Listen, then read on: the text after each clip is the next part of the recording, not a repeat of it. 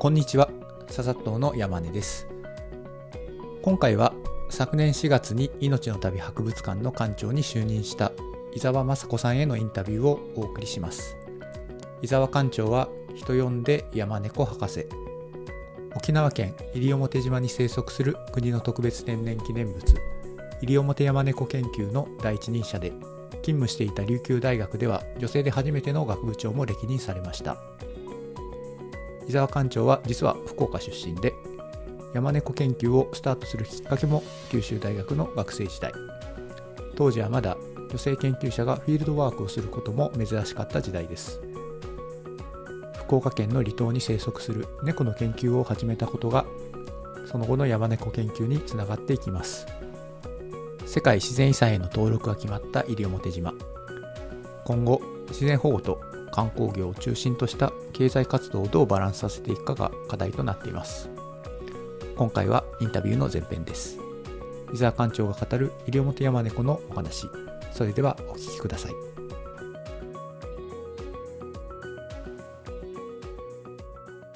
私前ここに勤めてたんですよ。30年ぐらい前に八幡駅の上にうん。でしたよね。はいはい、そうでしたよ八幡駅のね。2階に本当にこう狭いというか駅の2階だけを展示室にして、それで収蔵庫とか研究室は別の元水道局かなんかの建物古い建物を借りてっていうようなところの時にうん、学芸員をしていて恐竜の骨もありましたもんね。ありましたね、はい文化の方にですね。というようなところで学芸員をしていてそれで、まあ、琉球大学の方に移ったんですよね。うんで、えー、と留大に28年間ぐらい勤めてうん。でまあ辞めるタイミングで元の館長上田さん上田恭一郎さんという方ですけども辞められるタイミングだったんでまあ博物館多少なりとも知ってる人の方がいいと思われたんだと思うんですけれどもでまあ声かけていただいてうん。やってみようかな。という。伊沢さんご出身はどちらのご出身なんですか？福岡です福岡市内です幼い頃からその動物とか生き物とかっていうのは好きだった。あそうですねもう本当に好きだったしあの家家族もみんな好きだったんで結構動物はいろいろ飼っていて、ただまあ私の年代だとペットでいろんなもの飼ってるっていうよりはうんもう番犬は必ずいるとか鶏を飼ってるとか、、い。ろいろ家にそういう動物がいてまあ家族も動物好きだったんで私も動物が好きでまあそういう仕事に就きたいなっていうのは、まあ、多分ずっとうん。ずっとそれで育ってきてると思うんですよね。うん。それで九州大学にうん。で、まあ、動物の生態を研究する研究室。で研究をスタートしましたっていう感じです。まあ今ではねあの山猫博士と言われるほどもう西表山猫の研究ではまあ第一人者でいらっしゃいますけれども山猫の研究を始められたのもじゃあ九州大学うんの時ですか？そうなんですけれど、もともとはですね、あのいわゆる猫、うん野良猫うんの猫の社会の研究をしてたんですよね。あの動物の研究をしたかったんですね。はで、あの、まあ、動物といっても昆虫から魚からいろんなものいるんですけど、哺乳類に興味があったんで、哺乳類の研究をしたかった。そこでもう一つは時代背景があって、その当時だと、うん女の子はいがそういうことをするっていうこと自体がちょっと少なかったんですよね。要するに研究室の中ではいフィールドでに女の子が出て今だったらもう海外でも国内でもどこにでも若い女の子はい行って研究してるけどあんまりまだそこまでの時代ではなかったんですね。じゃあフィールドワークに出るその女性の学生さん研究者ってまだまだ少なかった、少なかったしするとまあ先生もすごく心配じゃないですか。まあまあそうですかね大大丈夫かなっていろんな意味で大丈夫かなっていうのを心配されるんですけど、まあ、うちの私のとこの教授やあの女子の先生方っていうのがかなりまあ進歩的な人だったのかな、うん私は結構フィールドに出してもらってたけどやっぱりその山の中に一人で生かすのは心配なところもあるだと思うんですよね。はいで何をしようかなと思うのでその動物の社会に興味があったんですよね。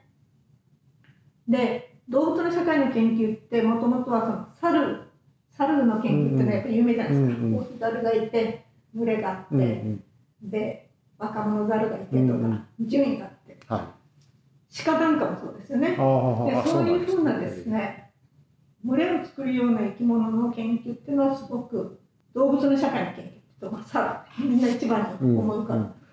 そういうふうなものだったんだけどそうじゃなくて見た目一匹で暮らして、まあ、単独う性んの動物がどういう社会を持ってるのかっていうのがやってみたかったんですよね。でそういうことがやりたいって言って、まあ、単独性の動物いっぱいいるわけなんですけど、その時にまあ女の子に一人でやらして危なくない動物は何だろうかと考えたところもあったんだと思うんですけど、はい。はそれであ猫がいいんじゃないか。あであの福岡県の近辺の島っていうのははい。漁村でうん。今だいぶこういろいろと状況は変わってますけれども、どこの島もまあ猫がいっぱいああそうですね。北九州でいうとあの愛の島とかとかですね。いろんな島に猫がたくさんいるので、島だったらあのやっぱり調査はしやすいんですね。そこから外にうん。うんその動物出ないっうんていうのもありますしだからまあいる数も限られてて全部こういわばこう名前つけて覚えるっていうのもできるし、一方では女の子一人で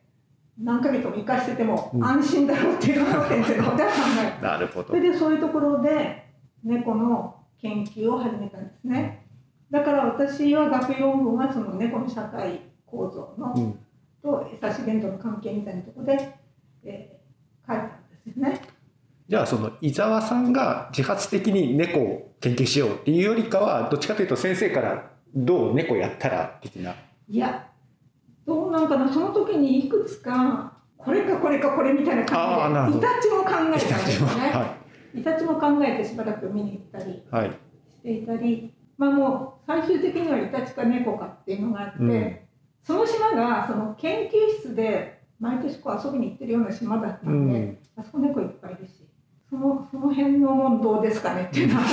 ネゴシエーションなんですけどはでまあ猫いいんじゃないかということでうん猫を始めたんですね。じゃあその山猫ではなくていわゆるまあ家猫って言われてるやつですよね。はいうんちなみに最終的には山あの野生の猫っていうのは興味があるんですけど、うんできないですよねいきなりね。いきなりは。うんちなみにそのいわゆるまあ山猫っていう種類とでまあ僕らがよく見るペットのまあ家猫ですよね。違いって何なんですか？どこがどう違うんですか？山猫と家えっ猫って。と、猫の仲間が世界にうんちょっと今分類がぐらついてるけど37種いるんですね。あ意外にそんなもんなんですか？はいへそれはもうライオンとかトラも全部。ーああなるほど。大きいのからちっちゃいの。あ猫科かあ猫科がね、はい。猫科の野生動物がはい。そんだけいる。でそういう猫科の動物のうちの一つが家猫と呼ばれる種類の猫で、うん。それは遠い昔にリビアヤマネコがまあ家畜化されたものとかヨーロッパヤマネコとか、その辺が家畜化されたものと言われてるだからたくさんいる動物の中に、うん。ライオンもいてトラもいてチータもいてヒョウもいて、うん。イリオモテヤマネコもいて、うん。家猫もいる。うん。じゃあ今の家猫のご先祖様っていうのはまあ山猫、まあ、ヨーロッパの山猫リビアのヤマネコ、ああそうなんですね、うん。ちなみにその日本で山猫っていうとお2種類いるんですよね。そうですね、対馬の対馬ヤマネコとうんイリオモテのイリオモテヤマネコですね、その対馬山猫っていうとやっぱり福岡市の動物園が非常に有名で、多分日本国内の動物園にいる対馬山猫って大体福岡市の動物園で飼育繁殖されたあのそうです対馬山あの一番スタートは、うん。対馬に一番近いところっていうので福岡市動物園が手を挙げて飼育を始められたんで、ん。先駆者っていうことになりますね。ちなみにその先生がその先生、まあ、伊沢さんがあの山猫に興味を持って研究を始められたのっていうのはいつぐらいからなんでえっと、西表山猫の研究を始めたのが1982年。うん。でそれから2年遅れで84年に対馬山猫の研究をあじゃあ旧大にいる時に先に西表山猫の方から研究が始まった、はいはい。意外になんかこう僕の感覚で近くに対馬あるから対馬山猫の研究から始めるのかなと思ったんですけど逆に西表から、そうですね。じゃあ例えばその今まで野良猫の研究をしていた、うん。私が突然西表山猫やりたいですってできるわけないんですよね。できるわけないっていうのは、うん。あの天然記念物でありうん。いろんな制限もあり、えー土地柄もいろいろ難しく研究してる方もあって、うんやりたいですって言ってポンと言ってできるわけじゃないんですよね。だから私はいろんなことのタイミングが良かったんですけれども、えーっと西表山猫は1967年に新種記載で65年に発見67年に新種記載なんですけど、うん。それから、えー、と科学博物館の今泉先生とかあと東大の方の安間先生とかが、まあ研究をされていたんですね。野外でまあ糞を拾ったり観察したりっていうのをされていた。それで同時にやっぱりああいう猫なんでもう当然保護に関わる議論もされてきた。うん特に最初の頃は海外の方からのいろんな圧力もあり、うん大もみ人が山猫科ですごい揉めたりもしてでされてきてそれでまああのちょっとずついろんなことが分かってきたけれどもなかなか生態が明らかにならないうん生態が明らかにならないと保護策も打てないっていうところでその頃ですね今だったらもう普通ですけどテレビなんかでよくあるけど動物に電波発信機をつけてはい、調査をするっていうの今普通じゃないですか。首輪みたいなつけるやつですね。はい。でその頃ちょうど世界中でそういう手法が始まったんですよね。はい。動物に電波発信機をつけてそれはもう技術が進んだからですテクノロジーが進んで、電池が小さくなったりそういうちっちゃな回路ができたりして動物に発信機をつけるっていうのが始まって日本でも割と大きなプロジェクトで動物に発信機をつけていろんな調査をする、まあ、最初は大きな動物からですね鹿とかね、そういうふうなものから始まってだんだん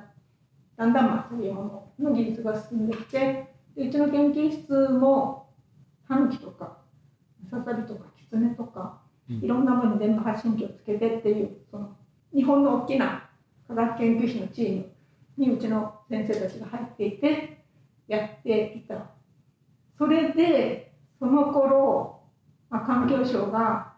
西表山猫の生態調査を少し進めようということでその山猫に電波発信機をつけたいと言い出して、それで琉球大学に池原貞夫先生っていう方おられてただその技術がいるんですね。あ私家猫にも発信機つけてはい。そういう。調査をしてたので、その技術がいるので池原貞夫先生がうちの先生と相談しながら、うん旧大の方からやってくれないかっていうのでそれでまあ私としては渡りに船だし、うん。うちの教授はちょうど猫やってるのがいるから、そういうラジオトラッキングもできるから、っうん。ていうので初めてスタートしたっていうのが82年なんで、うんだから旧大と流大との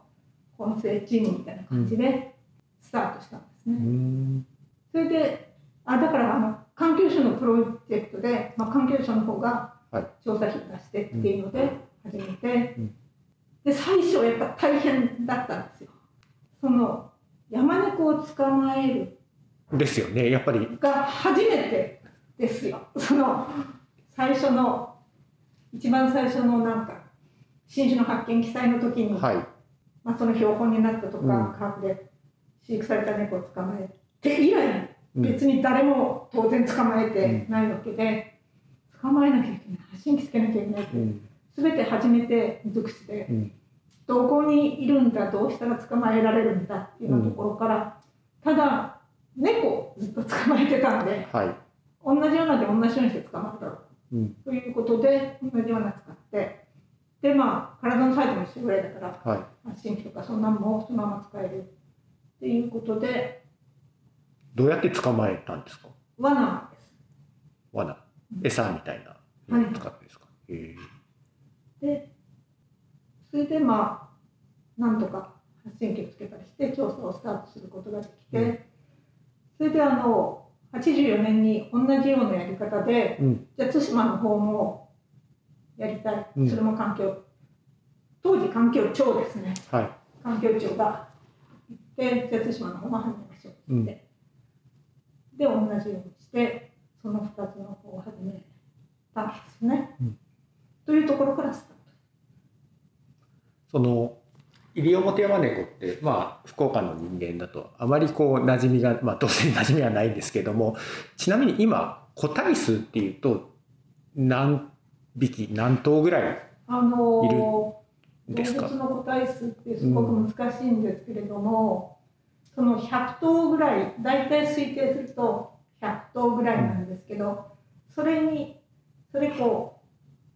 うきちんと定住して縄張りを構えているのが100頭ぐらいいて少しその放浪する個体がいるんで、うんまあ、100頭かそれ以上だけどそんなに多くない個体数っていう感じですね。あの規模の島で個体数100頭っていうのは、まあ、大体、まあ、想定されるぐらいの個体数なのか。それともやっぱ少ない少ないのは少ないと思うんですよね、じゃあ、あの島に銭湯住めるかって、銭湯は住めないだろうっていうところですよね。だからあの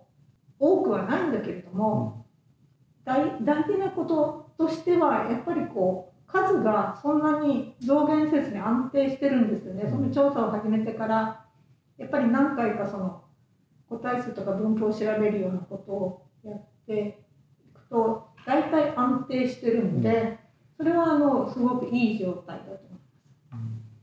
えーっとまあ、今回世界遺産でですねはい奄奄美大島徳之島、えーはい沖縄島北部および、まあ、西表島ということで、まあ、世界遺産の登録があの決まりましたけどもただ一方でですねその、まあ、西表島、まあ、観光地なので、まあ、観光客を、まあ、少し減らせる減らすうん。措置であったり、そのあーまあ、伊沢さんも長年取り組んできていらっしゃいましたけれどもその交通事故はい。交通事故死を減らす取り組みなどが必要という指摘もあってですね、まあえー来年の12月までにその報告をするようにまあ求めている大変なんですよ。いかがですかこのことについては。あの